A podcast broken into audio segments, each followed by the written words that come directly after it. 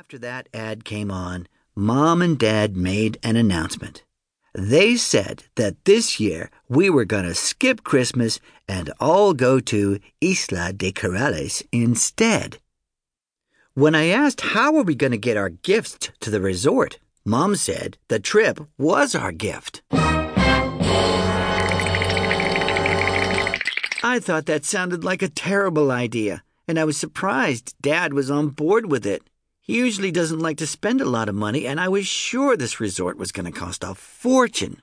But he said he was sick of the cold weather and he wanted to escape to some place warm. Personally, I don't have a problem with cold weather. In fact, generally speaking, the worse it is outside, the happier I am.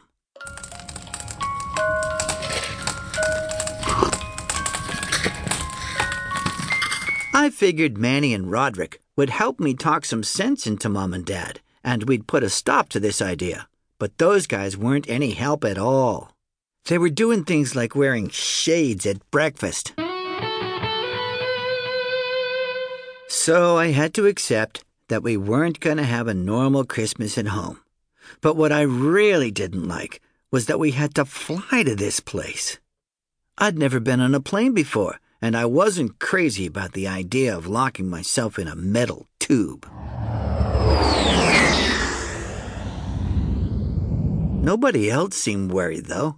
And two weeks later, on a night when we should have been hanging up our stockings and sitting around the fire watching Christmas specials, we were packing our suitcases for this island getaway.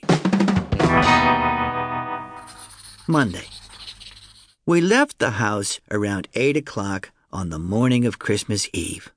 Dad was pretty uptight because he wanted to leave an hour earlier, but Mum said he was being ridiculous and we'd get to the airport in plenty of time.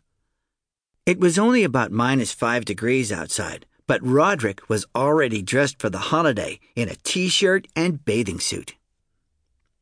It turned out Dad was right. We should have left earlier. Apparently, Christmas Eve is one of the busiest travel days of the year, so the roads were choked with families driving to see their relatives. And nobody really seemed to be in the Christmas spirit either.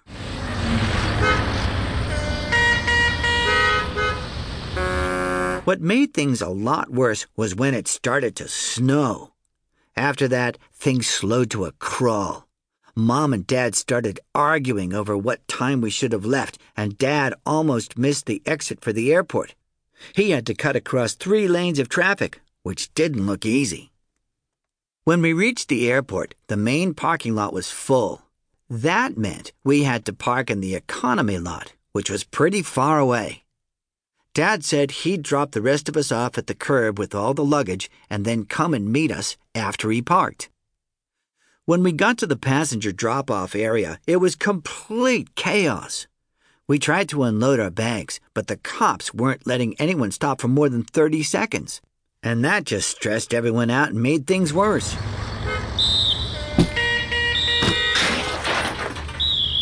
I had to get back in the car so I could help Dad with the rest of the bags. Ordinarily, that kind of thing would have been Roderick's job, but since he was dressed for 30 degree weather, he got out of it. He was lucky he did, too. When we got to the gate for the economy lot, Dad couldn't reach the ticket from his window, so he made me get out of the car to grab it. Unfortunately, I didn't notice that there was a giant slush puddle on my side of the car until it was too late.